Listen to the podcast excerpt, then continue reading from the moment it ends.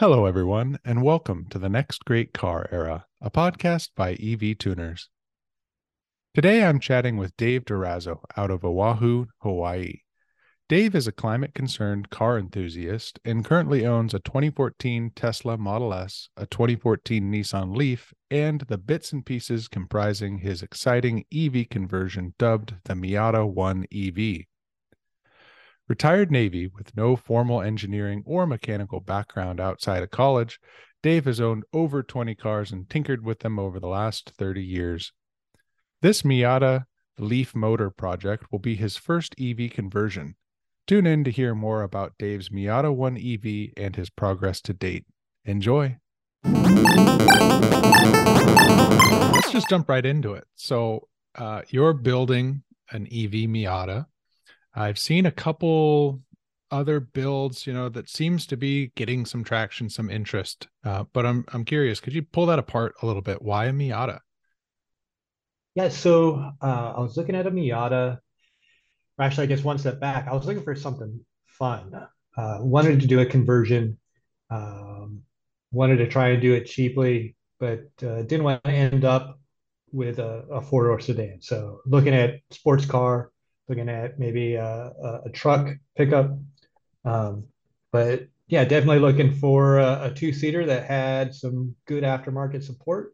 And I've owned two Miatas previously. And so I was familiar with the car, and came up, and one came for sale that somebody already stripped down. So it was just a good fit to reach out, grab it for cheap. And already had some work done to it. So it felt like it was a head start. So that's how I ended up on a Miata. Nice. That's really cool. And so you actually had driven them quite a bit. You had a sense of how it feels to be in a Miata and all of that. I did. Yep. And so knew I wasn't looking for, a rubber burner. I wasn't trying to find something that was going to be a great straight line performance, but, something that was just fun. Small and nimble, didn't need to be powered super heavy, so I figured that was a good fit. So are you familiar with the Flying Miata mod? I read about that before. Is it something like you loop the, I'm totally going to butcher this, but do you like loop the something through the power steering, like loop that so that it doesn't circulate the same way, or somehow it changes the steering of the car? Am I remembering right? Yeah. So Flying Miata, they actually did a couple of different products. But one of the things that they do, is to help eliminate the power steering. People do that for a variety of reasons. Okay. And I think it was actually the Flying Miata guide that I followed, or at least partway, to blank off the power steering in this conversion. Okay. Yeah, that was my next question is, what about other sort of creature comforts, AC, other sorts of like vehicle systems? Are they going to stay in place? Yeah. So most of the vehicle systems are going to stay in place. The 12-volt systems for sure. Mm-hmm. So we touched on the power steering. I'm just going to do a very common mod for the Miatas and depower the steering, but not changing anything else there. The brakes are kind of a big one for a lot of EV conversions. The brake booster is usually vacuum fed, right? And without an engine to create vacuum, EVs generally have a pump that does it. So I can't even remember where I borrowed a pump from, but I found a used part online. Oh, cool. Just grabbed it off eBay and then ran some vacuum line over to make sure the brakes are working as designed mostly. And heating and AC. Well, I'm in Hawaii, so I'm not too worried about heat. Plenty warm year round. And if not, I can go find a hoodie to put on. The AC. Lucky duck. Especially right now as the rest of the country starts to freeze. Right. AC, I definitely want AC. I did take the compressor off of a Leaf along with, you know, most of their drivetrain, and have plans to incorporate that. But that's kind of, again, creature comfort. That'll come towards the end. But so yeah, in the end, build should be pretty indistinguishable driving from a different Miata. Just no heat, and yeah, AC may work a little differently, but it should still cool the car off. Sweet. So, you know, Miatas being a platform that are just so well loved, not only for motorsport, but, you know, they're notoriously well handling. There's lots of aftermarket parts. There's lots of them built for just, you know, regular wear parts. So that made it a little easier to source things for your build when you're looking for things to repair and reuse and whatnot? Actually, at this point, not as much as I expected. The frame that I found, you know, the body that I found already had coilovers installed. The guy had been planning to race it, so he had done some of that tuning or adjustments that he was preparing for. And I think that's going to be really useful when I get towards the end of the build. And kind of need to adjust ride height, front or rear, or anything else. Yeah. So I'm glad that's weight in there, too, right? Yeah, it should be a slightly increased weight. I haven't done the exact math on it, but you know, especially since it was already missing a transmission and engine when I got it. But it'll probably pick up 200 or 300 pounds over stock, which should still be pretty lightweight. Yeah, that's not bad. Yeah. So if you would have got one with a transmission, would you have investigated like a Hyper 9 route to hook up directly to it? Or did you always like say, look, here's a drivetrain from a Leaf. That's a good fit. I want to go with that. I probably would have looked at the Hyper 9, but, and I got to admit, I did look at that as a possibility, but I started looking at the goals of what I'm trying to do in the future, and really felt that reusing parts, especially parts that are headed to the junkyard, especially electrical parts and batteries that are headed for the junkyard, are really things that I wanted to get out of the waste stream and see if I could reuse. And so affordability and availability really led me to using a Leaf drivetrain for that. That's awesome. Yeah. So, and then it was just a matter of making it fit. And there seemed to be a fair amount of folks that are trying to make Leaf motors fit in a bunch of things. So that support's been as expected. It's not, you know, I can't go anywhere, but there are folks that are doing all kinds of things with Leaf motors and inverters that are really helpful. So where are you in the progress right now? Have you done mock-ups? Is it bolted up at this point? Do you know if you got lucky and like, wow, that just lined up perfectly, or is there some head scratchers? There's some head scratchers. And, you know, when I started this whole thing, I knew there was going to be a lot of head scratching. You know, I did not have a detailed plan. I had a broad plan of how I was going to try and make it work. Like so I gave myself just a broad approach. Yeah, just broad approach. Okay. You know, I knew space was going to be an issue, especially with Miata. But really all I needed was the battery, some electronic controls, and the motor and inverter. And I was planning to use the space where the gas tank was. The trunk was available. I'm trying not to use it. And so at this point, it's been a lot of trial and test fit. I think I'm about halfway there, both on the build and on my schedule. I always gave myself a year. And I've got the rear, I essentially split the battery pack in half. With the Nissan Leaf battery pack, that's pretty easy. They've got it split into three parts. Essentially, it's 25%, 25%, and 50% that are all bolted together. So I took the two 25%, just kind of rearrange them and have them sitting over the rear subframe and up into where the gas tank was. Did require a little sheet metal cutting. That's installed, it's wired.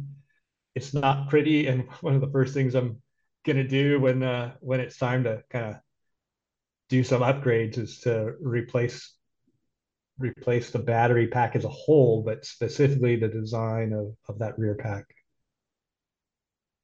Yeah, that makes sense. That makes sense.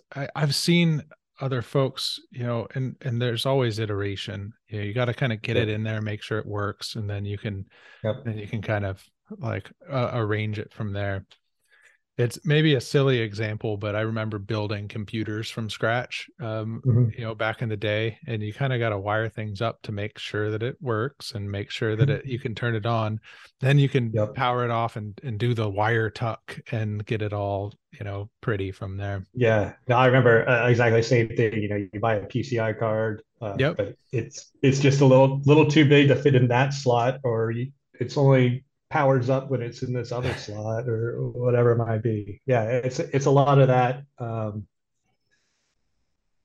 And so I guess to be specific, for when the next build happens, essentially the battery pack in the back would be 2x2 square, with the leads and the terminals kind of in the middle, along the axis of the car, and then 6 modules high. So it would be 24 modules in the back. It's what I've got now, just arranged a little differently. But for anybody who's looking to do that to a Miata, that will fit. You just, got to cut some sheet metal. Nice. Take notes, everyone. Yeah, it goes right between the frame rails and the things that are back there. Yeah, right above the subframe. So, you know, maybe almost bridging the topic here between building computers and tuning cars, right? So you had to come up with or determine how you were going to control this Leaf motor and the inverter. Right. What did you end up going with for that? And, you know, how did you kind of arrive there? Yeah, so I ended up going with essentially the hacking community. There's a website called openinverter.org. It's a group of folks. There's a couple of main personalities that have done a lot of the background and stuff over the past 10 or 15 years. But there are printed circuit boards that are available through them for several EV inverters, to include the Leaf. So you can just jump on and order it like it's a regular shopping site, and a circuit board shows up that, you know, you've got to do a little soldering or a little build, just able to install that way. And if you're really a hobbyist, you know, you can download the design files off of GitHub and, you know, maybe make some changes of your own, contribute back to the community. So a really interesting project and availability there. There's a couple other things that are available. One of the most common ways to control the Leaf inverter is using the native CAN bus from the Leaf architecture, just sending the commands over the CAN. But I chose to go a different route because... Oh, interesting. Yeah, because... And the open inverter board actually will accept the CAN bus commands. Okay. But I didn't want to dive into the CAN bus too much. And the open inverter allows either or. You can either use the CAN bus for throttle commands, or, you know, some direct hardwires, potentiometer for the throttle and things like that. The other neat thing about the open inverter board is there's a web interface for the board where you actually go in and can adjust a whole bunch of parameters. So for the motor itself, for the inverter, you can use the inverter in reverse as a battery charger from AC to DC. Oh, really? There's all kinds of things available on the open inverter. So So yeah, so exciting for me. One of the guys in the forums has actually increased the power output from that Leaf motor and inverter from 80 kilowatts to 130 kilowatts, or probably even more by now. So that was definitely appealing. Jump. Yeah, it is. It is. And yeah, and it requires nothing more than a little tweaking of the settings. Yeah, it's pretty interesting what the Leaf motor is capable of. And yeah, actually, if the motor itself is the same motor, the motor that they're putting in the Leafs today is the same motor that they were putting in starting in 2013. Oh, really? The windings and the magnets were actually pretty much the same in the 2011 and 2012 models too. So the motor hasn't changed. The inverter's gone up through some upgrades. And the open inverter communities, I think, figured out what some of those upgrades were and, you know, are able to share them. And yeah, once things are spinning and installed, I'll be looking forward to tweaking some of those settings myself. Yeah, that's super, super cool. And the idea that you can kind of make adjustments in software, that's pretty appealing too. Yep. Talk about, you know, easy tuning. Right, right. And yeah, one thing I'm not sure about, you know, when you look at the internal combustion engines and the ECU mapping, mm-hmm. You know, and mapping all those fuel ratios along the RPMs, yeah, I'm not sure that there's really a comparison for the electric motors, but I'll find out eventually. Yeah, right. As far as the interface mm-hmm. and in ease of updates, maybe that's mm-hmm. where we can draw the comparison. I remember right. There was, so back when I was tuning my old Eclipse, it was a 99. I barely was the cutoff for the ECU that you could, that would take flashing. And this right. is like very, you know, well-worn territory for the Subaru folks and the Evo folks, where they can just reflash the ECU with different maps and kind of change it on the fly. But it was really cool. You know, yeah. you didn't have to deal with changing out any hardware, didn't have to piggyback onto the ECU or anything like that, didn't have to spoof signals from the MAF, the airflow sensor or anything. You just kind of swap it. And I thought that was great. And so the ability to toggle switches, almost like overclocking a computer a little bit, yep. I think is a yep. good way to think about it. Yeah, no, and that, I think both of those are pretty good analogies of what they've done with the Leaf inverter. You know, if you start adjusting the magnetic fields, the timing, the strength, some of the other pieces that are there, and you can coax a little bit more out of that. And I think the other piece is, and I'm not sure, so I'm kind of hypothesizing here. Sure. As an OEM, you know, Nissan was probably really conservative with their hardware capacity. Yeah. So the hardware was probably very capable, or is very capable, but they put software limits in on how much current you're going to draw and power you're going to generate. So with the open inverter board, you can kind of loosen up those limits and hopefully not too much. Yeah, makes sense. So if you're turning up the kilowatt, the power a little bit to that motor, probably going to break the wheels loose. I anticipate I probably will. So, and that's fun. Yeah, it should be fun. Yeah, and certainly the guy that did it, he did it in I think it was a Subaru BRZ, right? So a similar design. Oh, really? A little bigger, but he kept the, I think he kept the transmission, and so he was able to shift and change gears. But yeah, he was definitely smoking tires. Not sure what gear he was in, but yeah, it'll be capable. My build right now, I'm planning to not keep the gear shifter, so even though it'll have a transmission, it'll be running as a single speed. Sure. It seemed the cheapest and most flexible way to get the gear reduction right that's necessary to get usable power to the wheels and take advantage of all the RPMs from the motor. You going to do any other kind of hardening to the drive system to take all of that torque or anything fun to that rear diff? I think you might have said maybe you're considering LSD or something. Yeah, in fact, more than considering, I already have the LSD installed. Oh, okay, nice.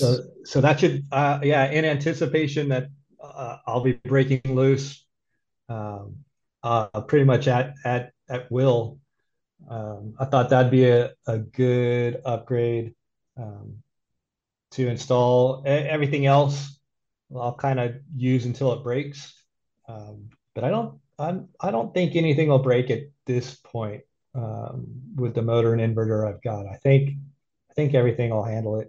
But yeah, I went to one of the car clubs and was talking to some folks just about what I was trying to do, and yeah, everybody I was talking to was like, "Hey, you got to take it down to the SCCA events. You got to come down to the, when we track them, and we got to see how this thing does." I'm like, okay, well, I can't make it this weekend, but this date next year, I'll try and be there. That'll be awesome.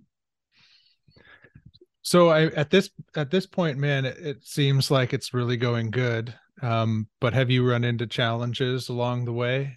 What were some of the big ones as people I bet are listening, going like, "Man, I think I could do that. It sounds easy." It does sound fairly easy, and I knew there would be challenges along the way, and that's kind of why I wanted to do this. I have this bigger picture of being able to do conversions like this regularly, do something that's fun, cheap, using the reused parts. But the challenges that I've had so far, one, lithium batteries. Shipping those is a bigger challenge than I anticipated. In looking for a battery that would fit, and I was kind of leaning towards the Leaf battery for a long time. I actually found a couple in California, and when I got the shipping quote, it was more than what the battery cost. Wow. So, lithium batteries aren't cheap to begin with, but more than doubling the price to ship it just meant I needed to find batteries that were already here. Yeah.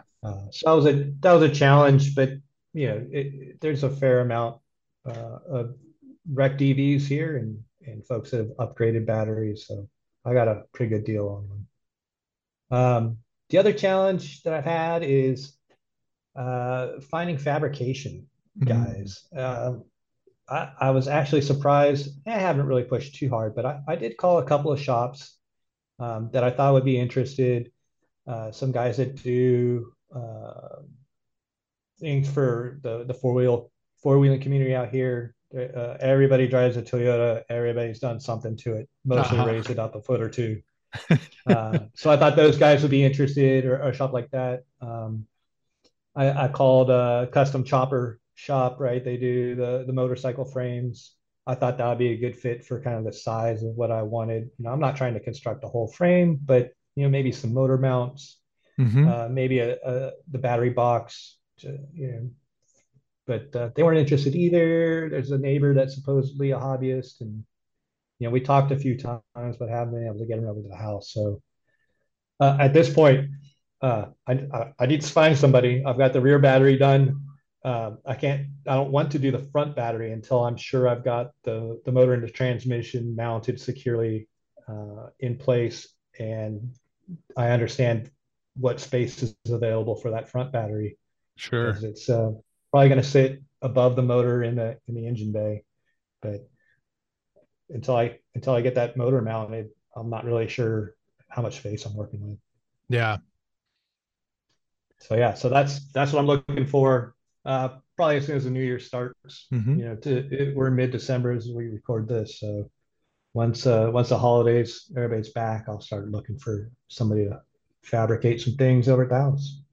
Now, when you talk to folks, are they just slammed busy, or did you ruffle some feathers? Because that's how you're doing something real good, is if people go, "Oh, I can't believe you're doing." No. Then you're onto something. Yeah, it wasn't quite received like that. It was like, oh, we only do repairs. We only work on trucks or motorcycles. Yeah, a couple of folks, hey, I'm really busy. I can't make it.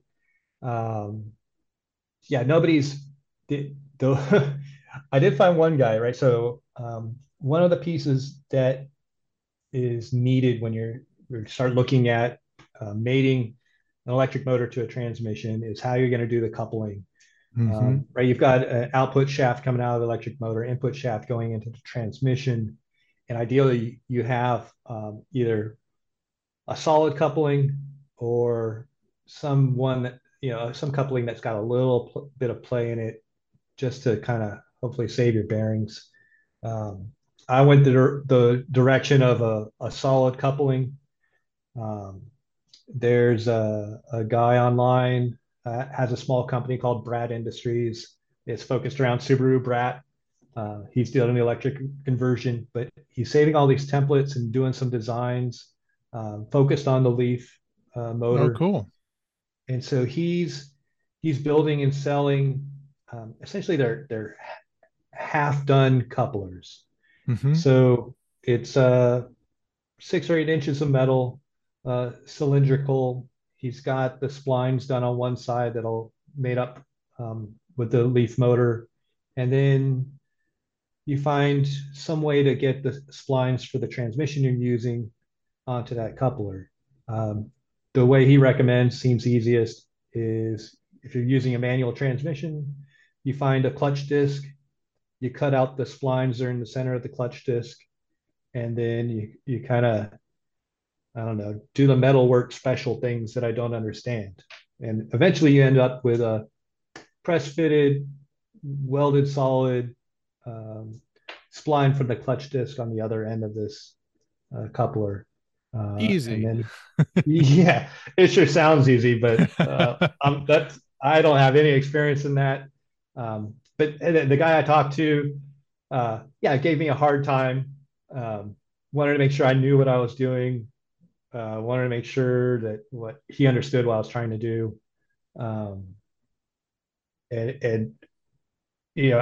thought I wasn't sure I was going to get him to do it. But yeah, after 10 minutes of a talking story with him, he's like, oh yeah, we'll got this, no problem, easy. I was like, great. I got to take a little trip. I'll be back in a week.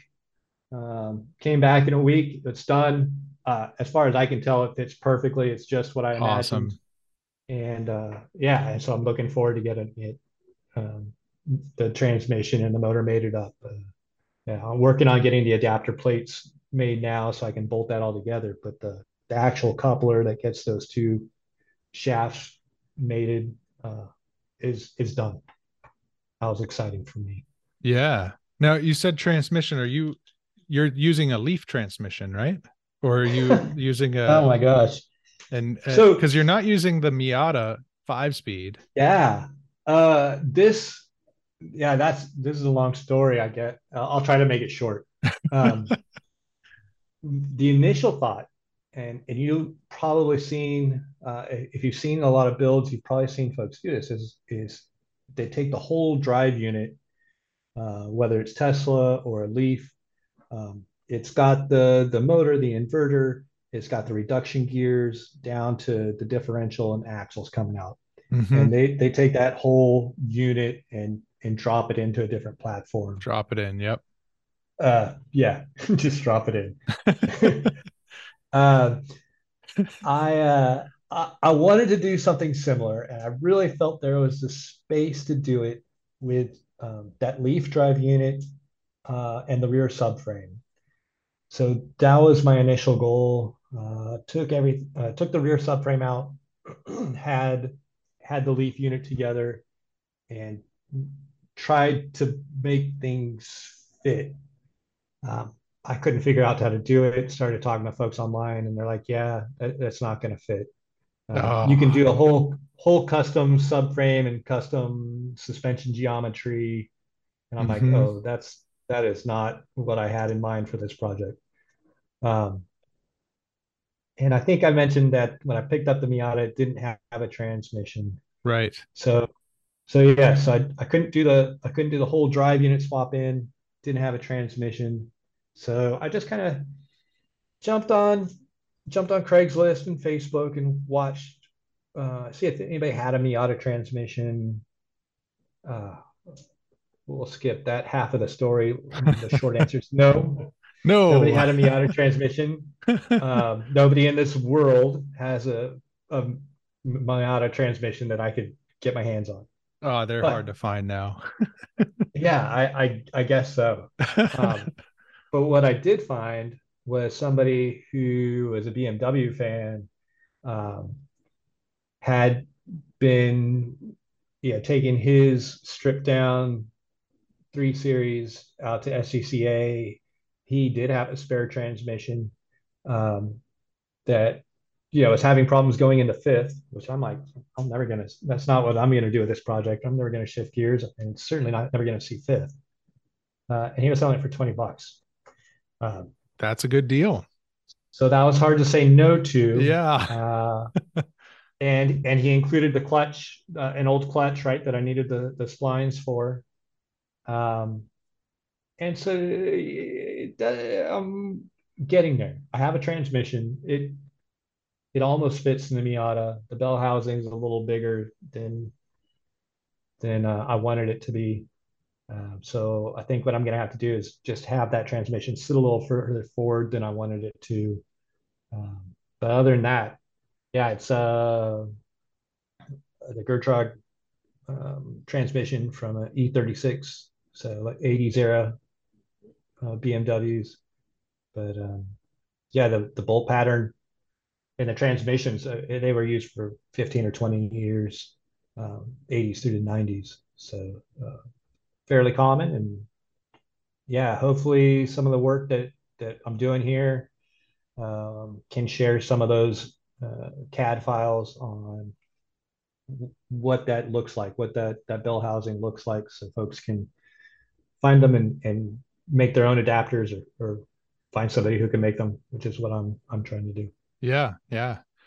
Well, at the end of this, you'll have expertise in Miata and BMW conversions just by nature. Yeah, and I've had BMWs too, and I love those cars, and yeah, I love those transmissions. So I'm a little disappointed I'm not planning to actually shift it, but yeah, well, I'm glad to have that a fairly solid transmission in there. Yeah. So then once the Miata is all done, do you have another build in mind already? Is it maybe a BMW? I do have another build in mind, but it's not a BMW. And for some reason, I bought another Nissan Leaf from one of those salvage auctions. Okay. With the intent to use it for the next build.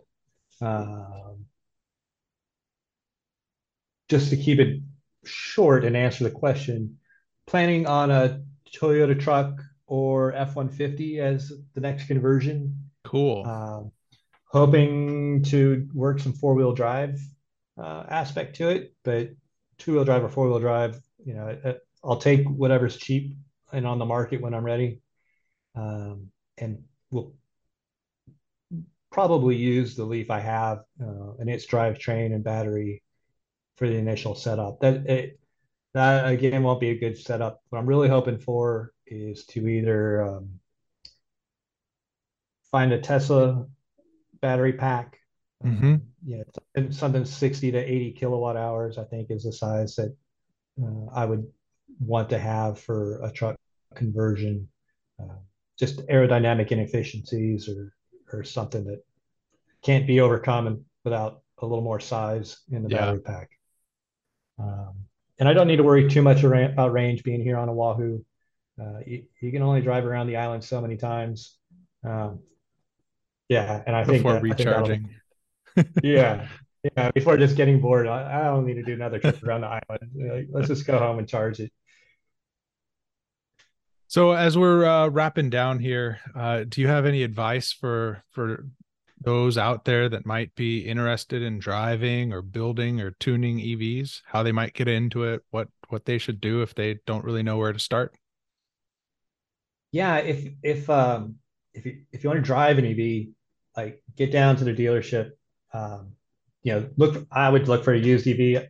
I'm all about used cars more over new cars just for value. The dealers there are really, really developing how to talk to people about EVs. For the building and tuning, there are some pretty strong communities that I've joined. There's a DIYElectricCar.com, which is kind of forum-based. I talked about the openinverter.org, which is has another resource. It's not just for the inverters, but anything you might be trying to do on the conversions.